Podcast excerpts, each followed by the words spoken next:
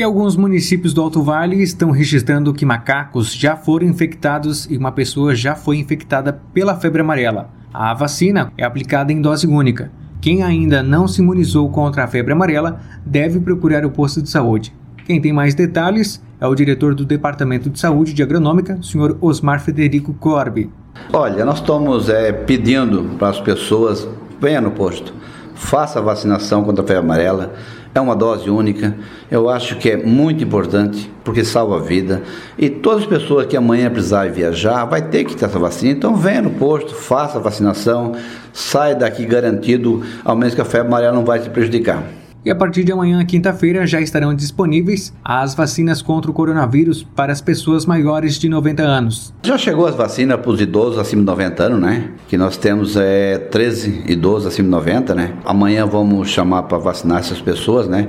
Ao menos é a primeira dose para essas pessoas mais idosas para prevenir a Covid, que eu acho que, que é uma, uma fase da idade que é muito letal se pegar, né? Então tá aí já, já vão vacinar os idosos e o município tem parceria com o fisioterapeuta. Ok, nós, é, o município sempre teve parceria com o fisioterapeuta, né? mas nós tínhamos Rio do Sul. Nós levaria todo dia a Rio do Sul e buscaria. Então, é, no município tendo essa academia, onde o, as pessoas agendam e vão lá, faça a sua fisioterapia, a hora que achar melhor, e vai para casa. Você não fica lá, Rio do Sul esperando uma hora para o motorista ou todo mundo acabar. Então, acho que é uma parceria muito boa para o município.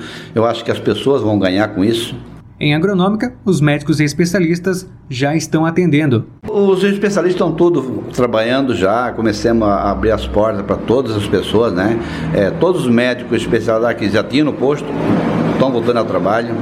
Até fizemos um curso público mal dentista, então a partir do, do, mês que vem vai ter dois dentistas, uma de manhã e uma tarde.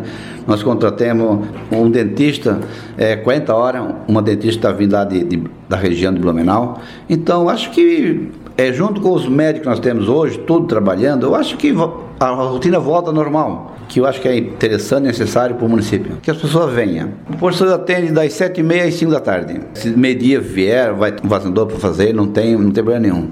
Para a Rádio Agronômica FM, Valmor Domingos.